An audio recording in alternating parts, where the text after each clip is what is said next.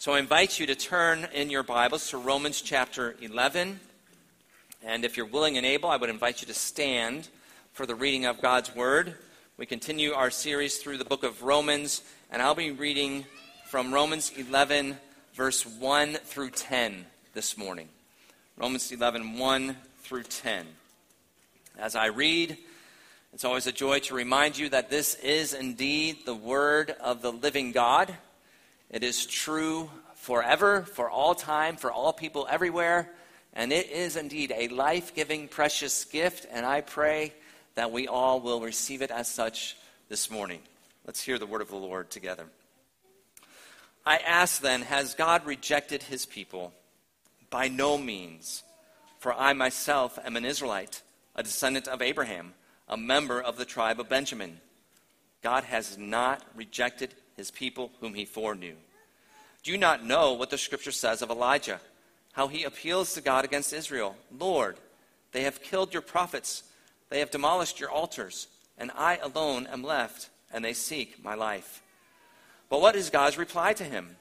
I have kept for myself 7,000 men who have not bowed the knee to Baal. So, too, at the present time, there is a remnant chosen by grace. But if it is by grace, it is no longer on the basis of works. Otherwise, grace would no longer be grace. What then? Israel failed to obtain what it was seeking. The elect obtained it, but the rest were hardened. As it is written, God gave them a spirit of stupor, eyes that would not see, and ears that would not hear, down to this very day. And David says, Let their table become a snare and a trap, a stumbling block and a retribution for them. Let their eyes be darkened, so that they cannot see and bend their backs forever. This is the word of the Lord. You may be seated.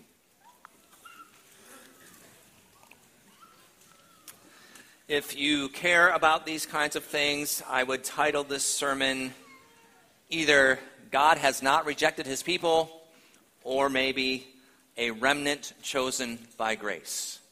A remnant chosen by grace. Well, you know, there's a lot happening in our world today that can cause us to respond with worry, that can cause us to be filled with anxiety, that can fill, fill us with fear and dread, or discouragement and disappointment, grief and sorrow. Uh, I don't have to go through a list of what those things are. I'm sure they are present in your hearts and your minds this morning. But in the midst of all these troubling circumstances that we face, this inhuman world that we live in with injustice all around, God Almighty is reigning on the throne. As we were reminded in men's prayer on Friday from Psalm 103, verse 19, the Lord has established his throne in the heavens, and his kingdom rules over all. God Almighty rules over all in righteousness and justice, and his reign is a reign of grace. And so, in the midst of this world, with all the wrong that's going on in the world, every day, God Almighty is doing what is right. And every day, God is pouring out his grace on his people. Every day, God is rescuing people from eternal damnation, delivering them from death and darkness, and bringing them into eternal life with Him. Every day, around the world, more and more people are trusting in Jesus Christ, both Jews and Gentiles.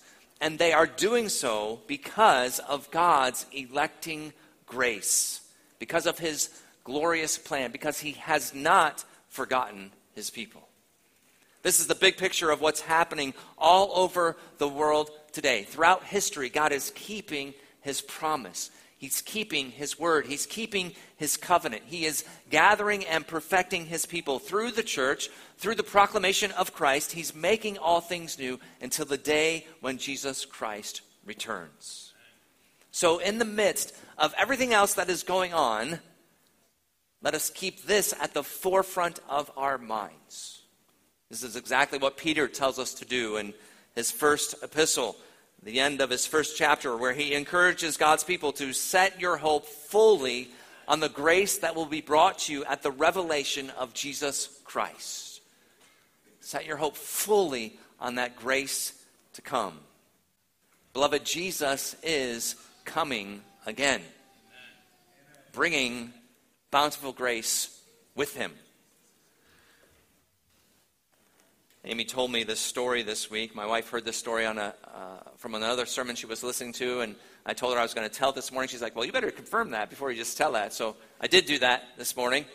Uh, from uh, Billy Graham has a book in which the story appears. Ten days before uh, JFK was inaugurated as president, they were golfing together.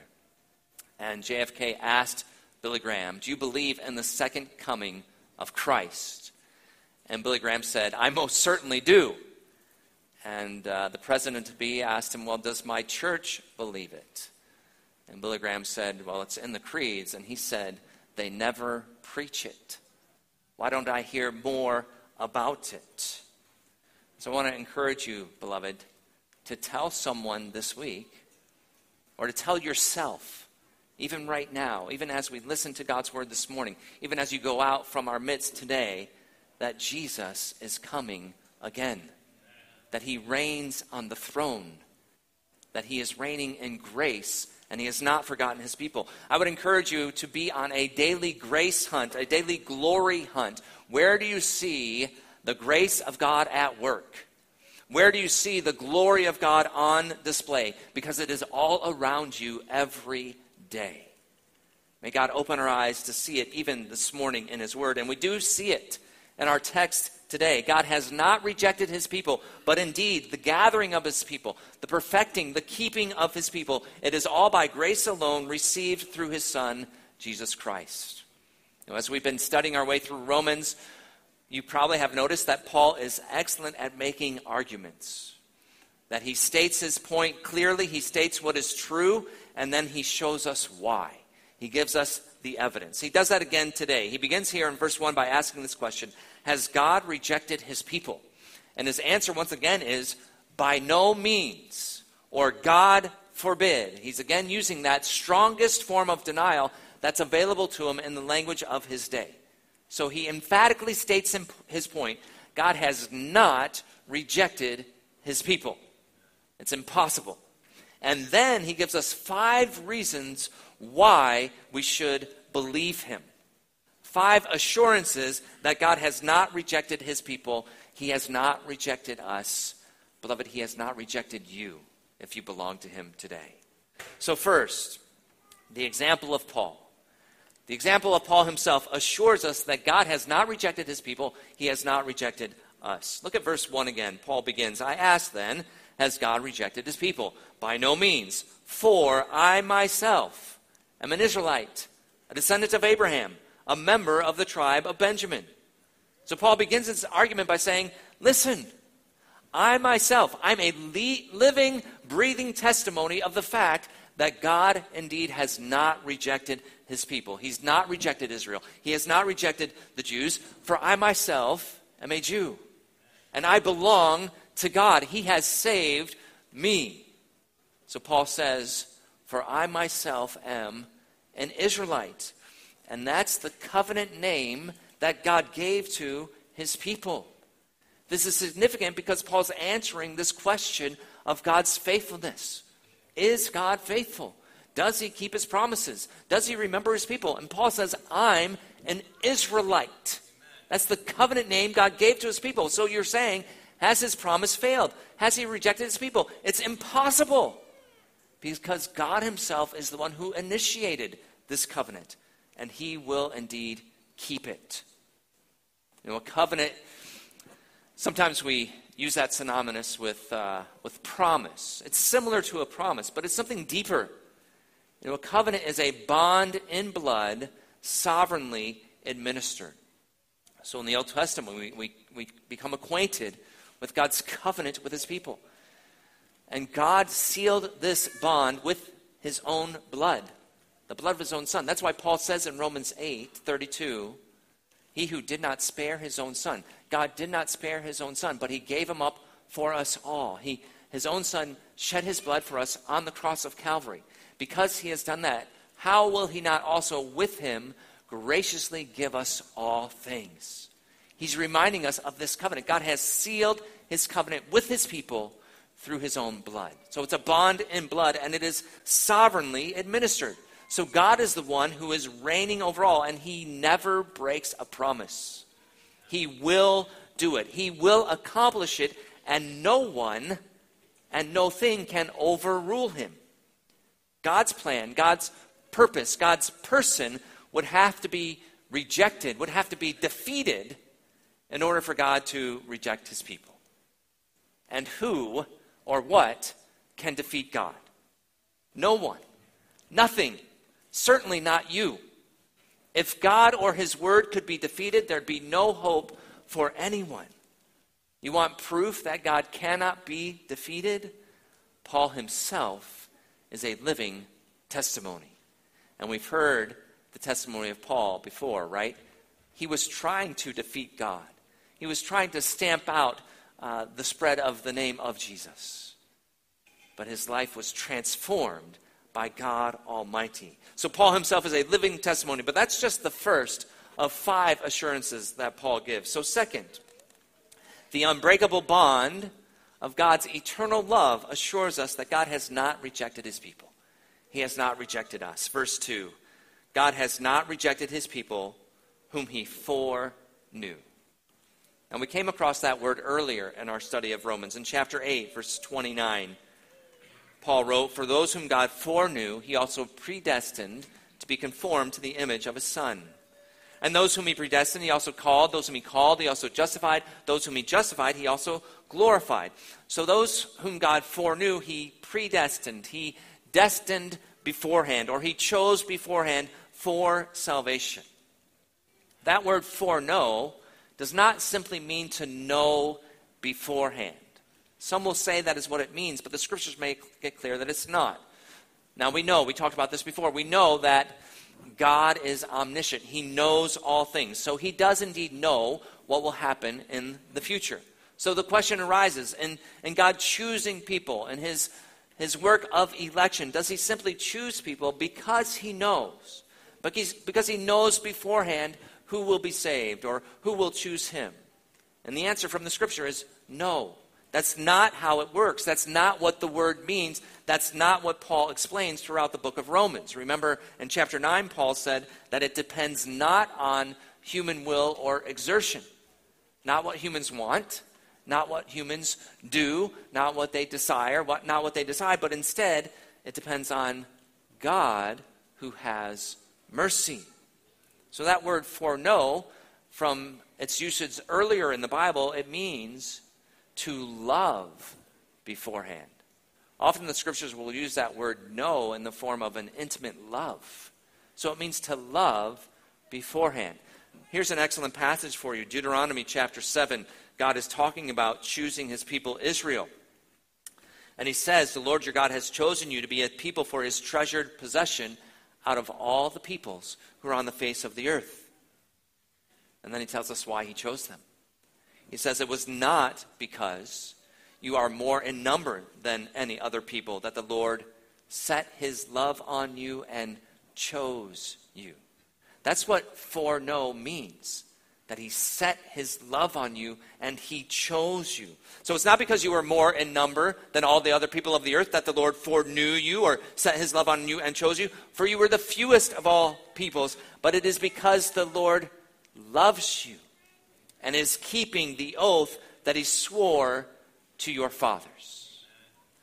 So I have said often from the pulpit here or in a card I might send to the children that there is no one in heaven or earth who loves you more than Jesus Christ. If you don't learn anything else from this pulpit, I hope you'll learn that. There is no one in heaven or earth who loves you more than Jesus Christ.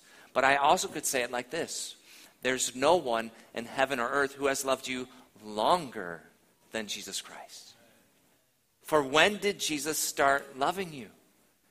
He started loving you before you were ever born. In fact, before your parents were ever born. Before anyone was ever born. You say, how is that even possible? That's possible for our infinite God of love. One of the songs, so if, if I if I planned the theme for the service knowing I was preaching this sermon, I might have picked Our Sovereign God as our opening hymn. our sovereign God. The third verse says this Before our birth, he planned our days, laid out our course, ordained our ways. The moments of our lives he weaves, so all the glory he receives. And then listen to this to those he loved before all time. Before time even existed, God set his love on his people. To those he loved before all time, to all he called in grace renewed, he cannot lie. His word is true. He makes all things to work for good. Amen. Amen. Beloved, God cannot reject his people whom he foreknew because he himself is the one who initiated this love. It was his choice before his people were ever born, and his love is not based on us in any way, on anything that we do, on our works, on anything we've done, whether good or bad. Paul has repeated that over and over again throughout Romans. This is God's covenant love.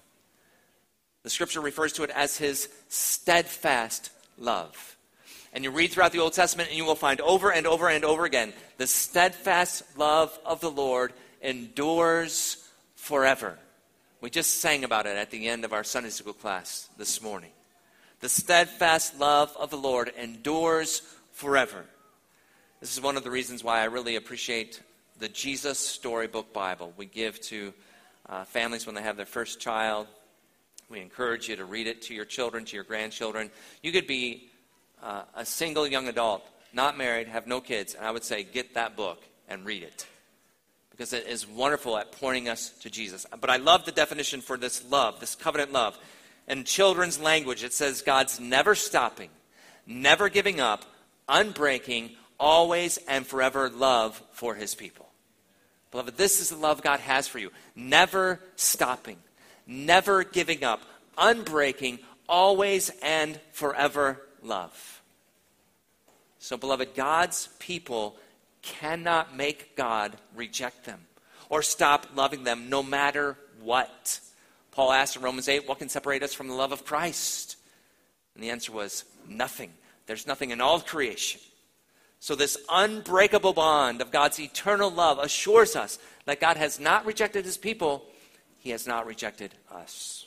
Third, the testimony of the scriptures. The example of Elijah assures us that God has not rejected his people. He has not rejected us. Verse 2, Paul continues Do you not know what the scripture says? Now, let me just stop there for a moment. I want to point out that Paul continually bases his arguments on the Word of God. He is quoting from the Old Testament over and over and over again. He's pointing us to the scriptures. Do you not know what the scripture says? So, this ought to say something to us about the importance of knowing the scripture, believing, relying on, finding comfort in the Word of God, including the Old Testament, because that's what Paul's referring to. If not that, think about what Jesus prayed for us in John chapter 17. He said, Father, sanctify them by the truth. Your word is truth. So, the way that we grow to become more like Christ is through the truth of this very word, the word of God. Or the psalmist says in Psalm 119, This is my comfort in my affliction, that your promise gives me life. So, when you suffer affliction, when you're weighed down by sorrow, where do you turn for comfort? Paul, the psalmist says, The word of God, the scriptures give you life.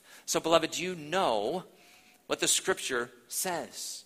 If you want to know God, if you want to trust Him, if you want to think and live according to truth in this world full of lies, if you want to have comfort and hope in the midst of this broken world, if you want to follow Jesus, you must know the Word of God.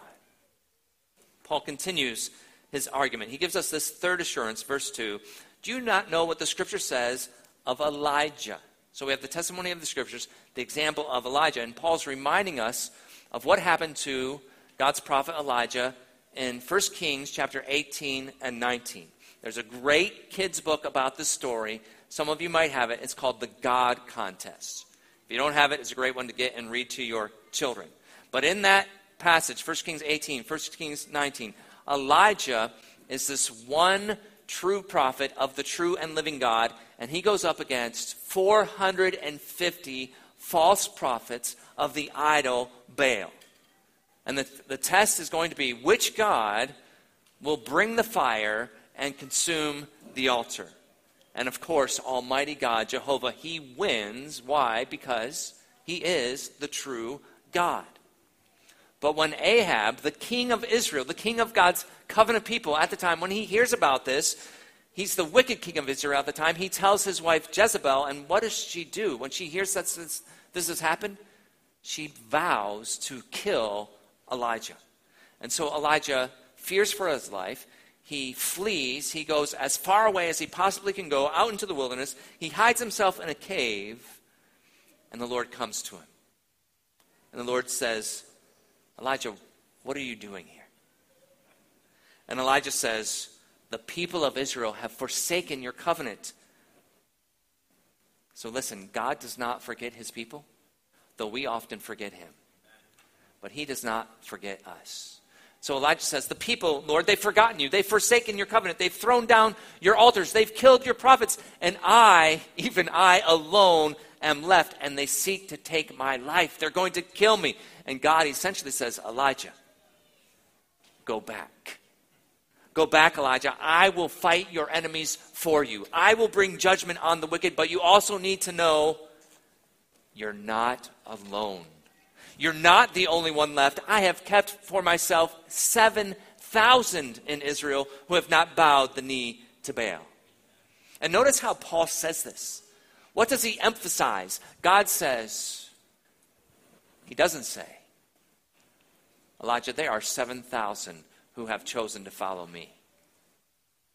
He says, I have kept for myself 7,000.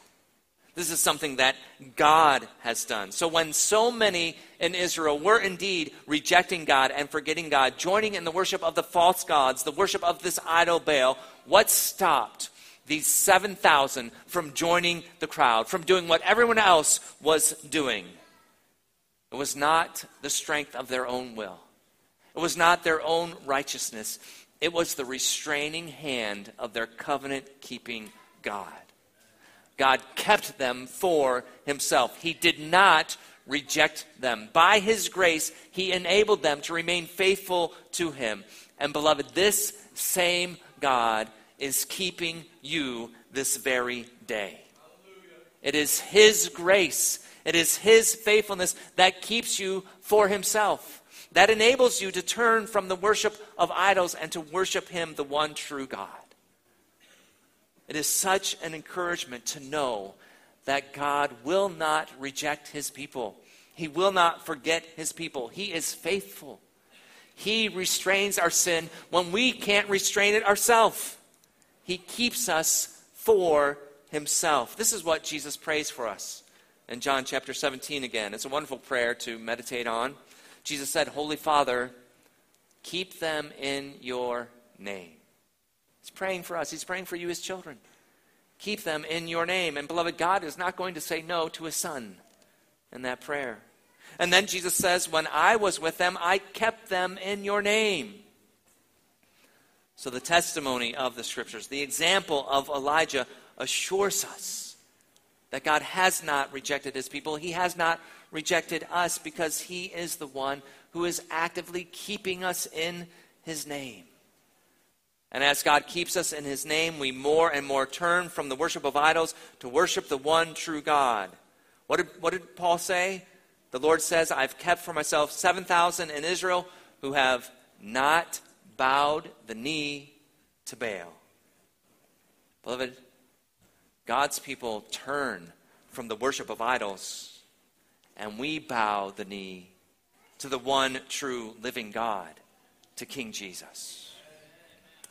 Well, fourth, the fact that there is a remnant chosen by grace assures us God has not rejected his people. God has not rejected us. Verse 5 Paul continues, so too at the present time there's a remnant chosen by grace. But if it is by grace, it's no longer on the basis of works. Otherwise, grace would no longer be grace. So there is a remnant chosen by grace. Think of it grace, in many ways, is the opposite of rejection. God is not rejecting his people, instead, he is pouring out his riches on undeserving sinners at Christ's expense. And that's one very simple definition of the word grace. If you can spell grace, G R A C E, you can remember a simple understanding of it God's riches at Christ's expense. God's riches at Christ's expense for undeserving sinners. We see grace as the opposite of rejection. Grace is God choosing people to be saved, actively choosing people, and then actively making these people his own. And this grace, God, God electing, God choosing people to be his own, is not on the basis of works. Otherwise, it wouldn't be grace, Paul says. You know, Ephesians 2 8 and 9 is one of, the, one of the many passages in the scriptures which make it so clear.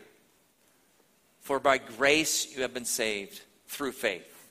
And this is not your own doing, it is the gift of God, not a result of works, so that no one can boast. It's by grace. Paul says there is no way. There's no way that God has rejected his people. In fact, he is doing just the opposite. He is gathering his people in. He's gathering more people in. He has this remnant chosen by grace. He's saving them by grace. Salvation is by grace alone, through faith alone, in Christ alone. It is not based on works. That's why we often say the difference between Christianity and all the other religions of the world is the simple difference between do and done. Every other religion trying to work their way to God based on what they do trusting in their works. And God saying, No, that is not the way to God. It's through my Son, Jesus Christ, what He has done. Because, beloved, you can never do enough. You can never be righteous enough. But God, in His mercy and His covenant love, sent His own Son to do what you could never do to perfectly obey the law.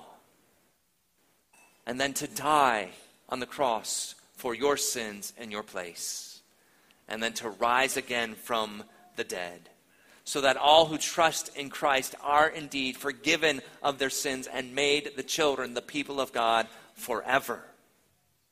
We know.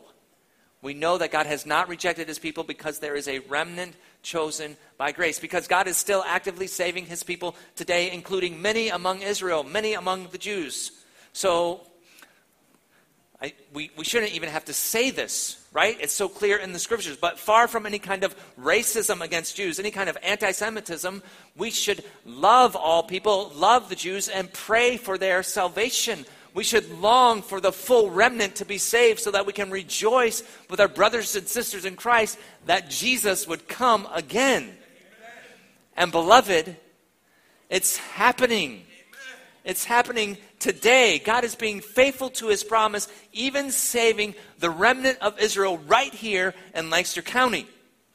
Now, you, you heard me. I, I think I mentioned it in a prayer. I'm not sure I mentioned it from the pulpit outside of my prayer recently, but I recently saw this video testimony of a man named Michael who lives at Masonic Village. And the testimony begins, and he says, I'm 89 years old and a new Christian.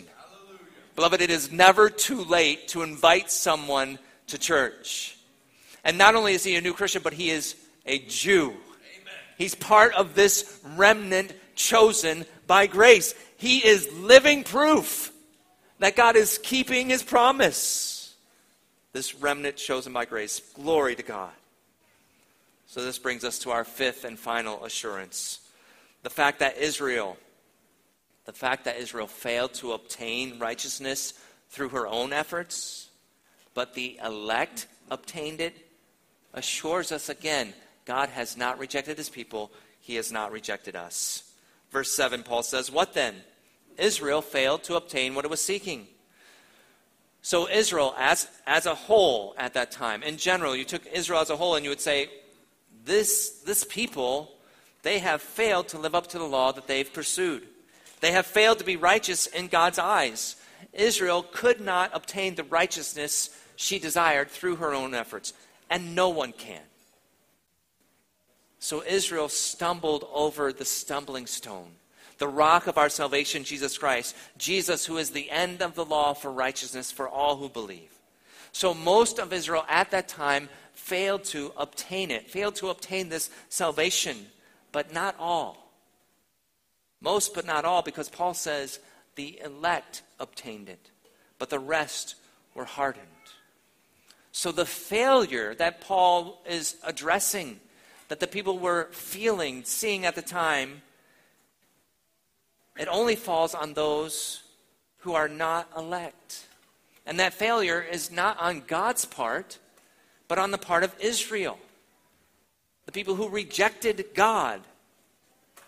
The elect obtained it. So God's chosen people, those whom He foreknew, whom He loved before they were born, they obtained salvation by grace.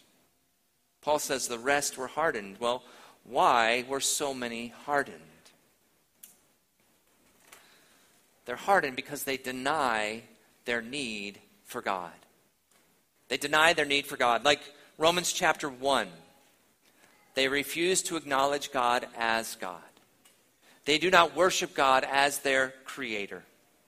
And, and so, in response, God gives them over to their sinful desires, and their hearts are hardened. In verses 9 and 10, Paul uses a prayer of David, this prayer of judgment from Psalm 69. He says, Let their table become a snare and a trap, a stumbling block and a retribution for them. And that table may be an image, this is where it would fit with Psalm, with Psalm 23, which Ron was going to preach on this morning, this, this table that God prepares before us, it may be an image of God's bountiful provision, which is given to us to lead us to give thanks to God, to worship Him as our provider, as our good and generous King. But instead, his people were worshiping his created gifts. They wanted the pleasure of these physical gifts rather than God himself. And so God gives them the retribution, the punishment that they deserve, that they've earned.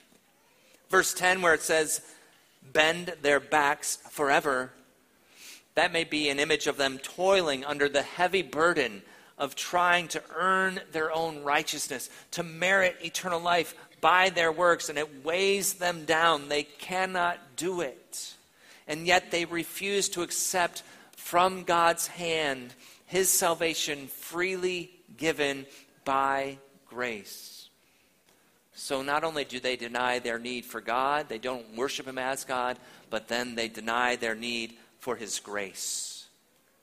Beloved, God has not failed. He has not rejected his people. They have rejected him. They do not humble themselves before his mighty hand. And James tells us that God opposes the proud, but he gives grace to the humble. Beloved, God has not rejected his people. There is indeed a remnant chosen by grace. So today, all over the world, God is gathering, he is keeping, he is perfecting his people by grace alone. And he will be faithful to do this until Jesus returns. Set your hope fully on this grace to come. Now, let me just close by asking this question How can we respond to these truths that we have heard today? What might it look like if we would live in light of these truths about God, about people? I want to give you three brief encouragements. First of all, you must know and remember, those of you trusting in Christ today, that God will never reject you. He will never reject you. So you can live a life of humble thanks, of patient trust, of dependent obedience. Paul asks that question Has God rejected his people? We make it personal. Has God rejected me? Has God rejected you? The answer is by no means. At times, it may look like it in your life, it may feel like it. You may be discouraged by the lack of fruit that you see in your life. You may be weighed down by the amount of sin that still is in your life, by, by the struggle that you have with some besetting sin that you can't seem to overcome. Or perhaps, like Elijah, you have little faith that God is actually still on the throne, that he is preserving his people. Maybe you're the only one in your family who's saved. Maybe you are discouraged, tired of lukewarm Christian living, whether it's in your own life or in the church at large. But, beloved, today, if you are discouraged, if you feel rejected by God, the way out of that feeling is not through your own efforts. It's not through your own righteousness. You don't work your way back into God's good graces. No, by, by no means. God forbid. It is by grace alone. And that grace comes to us through the person of Jesus Christ. Remember and believe today your best days, your very best days as a Christian, they're never so good that you don't need God's grace. There's never a day where you can stand before God on your own two feet of performance. It cannot happen. It never happens. But also remember, your worst days never so bad that you're beyond the reach of God's grace. So cry out to Jesus for the grace that you need, and He will hear and He will answer. Remember this, know this, know the scriptures, believe the scriptures. God is indeed accomplishing His plan of redemption, even when you cannot see it. There is a remnant chosen by grace. God will complete the good work that He has begun, so we respond with humble thanksgiving, patient trust. It can be so hard to wait. That's part of our sanctification is learning to wait on our faithful God who always keeps his word. So patient trust and dependent obedience. Second, my second encouragement is share the gospel with everyone. Share the gospel with everyone. Beloved, God has not rejected his people whom he foreknew. The elect obtained it. So, God, by his grace, he can take for himself anyone that he chooses. So, freely, with joy and anticipation, meditate on these truths and then share the gospel with everyone and trust the power of God to triumph over all obstacles. We proclaim Christ. We tell this good news of salvation to the most unlikely sinner. Maybe you want a challenge. You pick someone you think they would never believe in Christ. Tell them the gospel and see what God might do. Because everyone is powerless to resist the sovereign grace of God. Paul himself was. That's why he holds he says, I was the chief of sinners. Mercy was shown to me so that you would see the power of God's mercy. He can save anyone. Beloved, if, if God kept for himself 7,000 in the days of Baal worship, he can keep as many as he pleases from among those who worship the idols of our day. So let's share the gospel with everyone so generously. And then, third, fight against the thoughts of my children or my loved ones may not be chosen. Or perhaps you're thinking that of yourself. I may not be chosen. Fight against those thoughts because your sin and their sin is not greater than the grace of God. Any and all sin can and will be forgiven if you, if they call upon Christ. And so our God is able. He is able to keep you. He's able to keep the ones you love the most for Himself. And if you're with us today, you're hearing this through the live stream, you may not have trusted in Christ yet. God may be keeping you alive this very day because He has chosen you for Himself. He's chosen you for salvation. It may be that your life or the life of the one you love is about to be transformed, saved by the grace of God for His sake, for the glory of His name.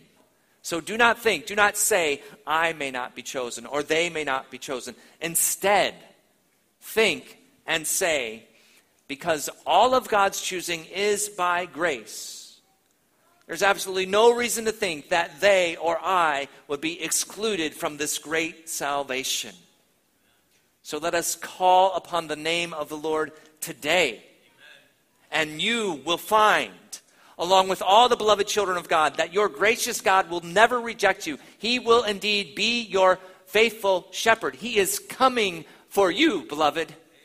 and he will carry you safely home. Amen. Amen. Amen.